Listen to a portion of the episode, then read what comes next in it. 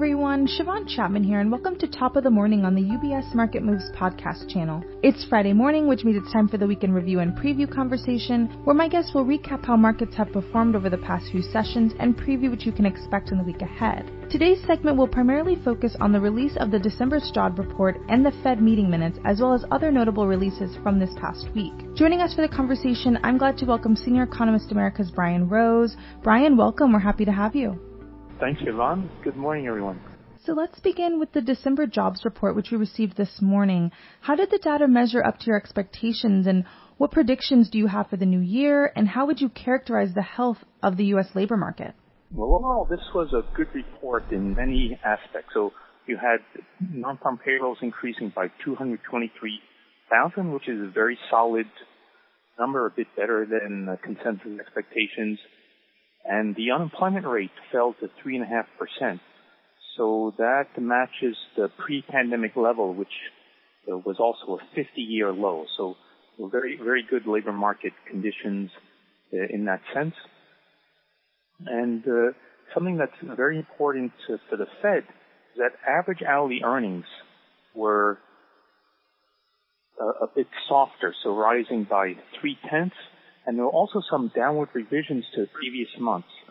Uh, so, you know, this is really key for the Fed. They're trying to judge how tight the labor market is, and uh, ultimately, the wage growth is the you know how you measure how tight the labor market is, and these more subdued uh, wage numbers uh, are closer to what the Fed wants to see in order to you know, hit their inflation targets over the medium term. So in that sense, I think quite, you know, quite favorable uh, data. And one other, one of the details in the report is that the labor force participation rate uh, went up. It ticked higher, and we've had this mysterious gap between payrolls, which have been strong, and the household survey, which has been showing no job growth.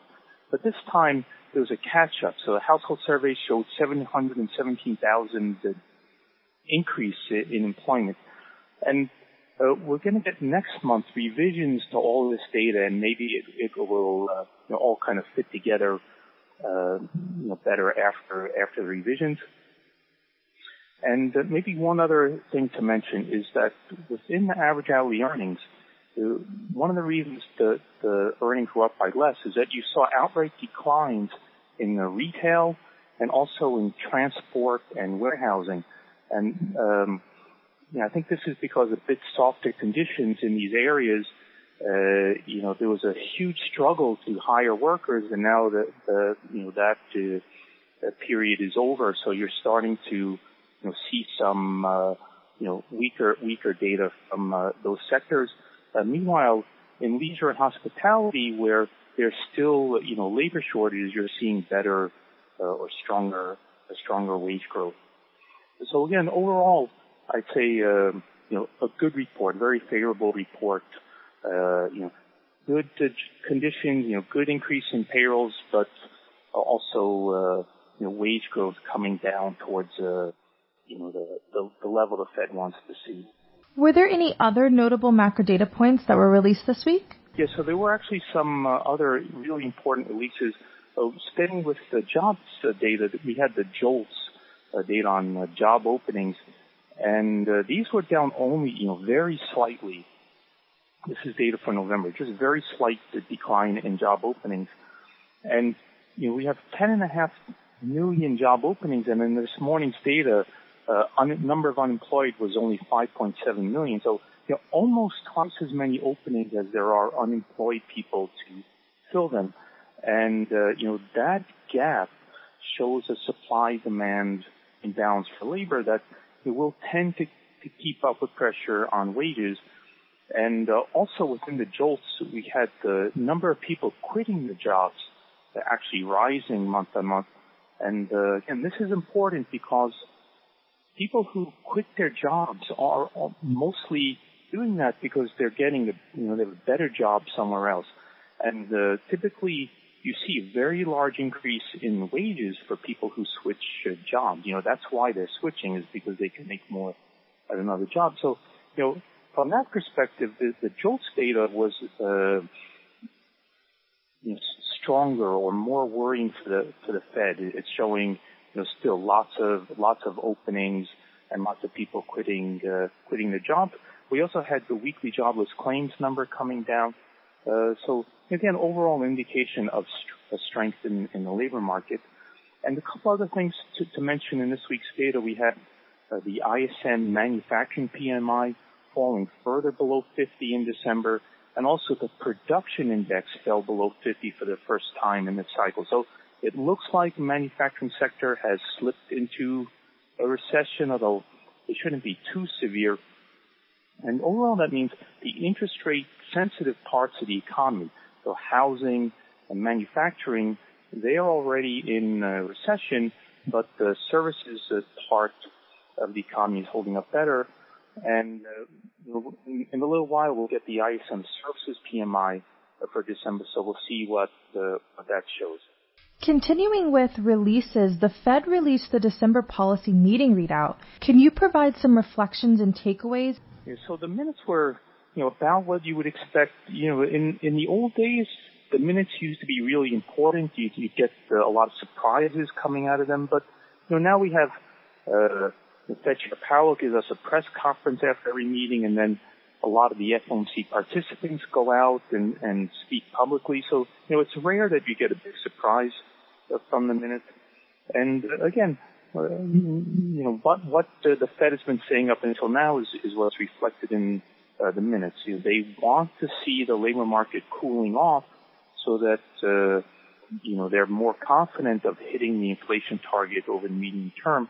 And, you know, that's in terms of you know, when's the Fed going to pause their rate hikes? It's when they see the labor market uh, cool off. And one thing that uh, you know we didn't know before is that none of the FOMC participants uh, was looking for a rate cut this year.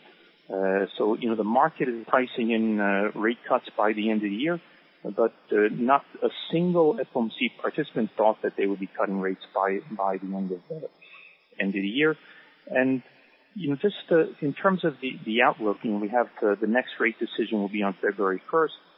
I think because we're getting uh, some better inflation data, the Fed won't feel the urgency to raise rates aggressively, so they may slow to 25 basis points uh, per meeting.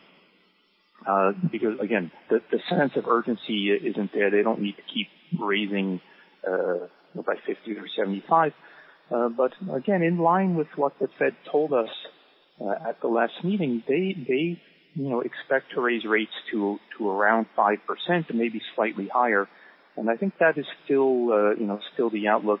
The Fed's likely to raise rates another another two or three times until they get up uh, to that five percent level. So turning to next week, what will be taking place that investors should be mindful of?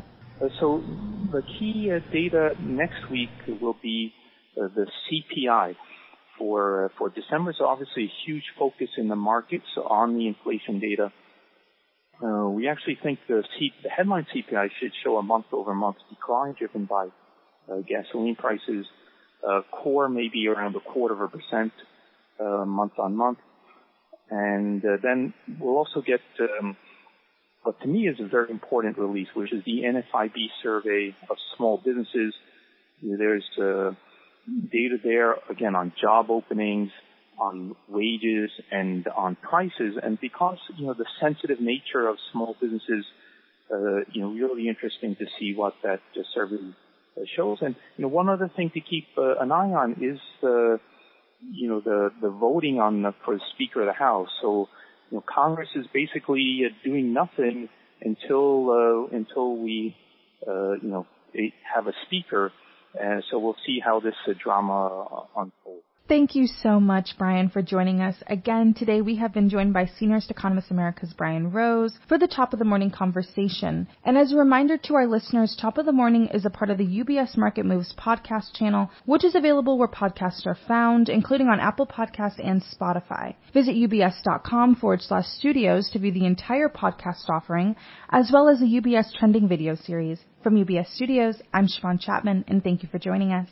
UBS Chief Investment Office's investment views are prepared and published by the global wealth management business of UBS AG or its affiliate, UBS. This material has no regard to the specific investment objectives, financial situation, or particular needs of any specific recipient and is published for informational purposes only. As a firm providing wealth management services to clients globally, UBS AG and its subsidiaries offer both investment advisory services and brokerage services. Investment advisory services and brokerage services are separate and distinct, differ in material ways, and are governed by different laws and separate arrangements. In the USA, UBS Financial Services Inc. is a subsidiary of UBS AG and a member of FINRA SIPC. For information, please visit our website at ubs.com forward slash working with us. For a full legal disclaimer applicable to the independent investment views produced by UBS, please visit our website at ubs.com forward slash CIO dash disclaimer.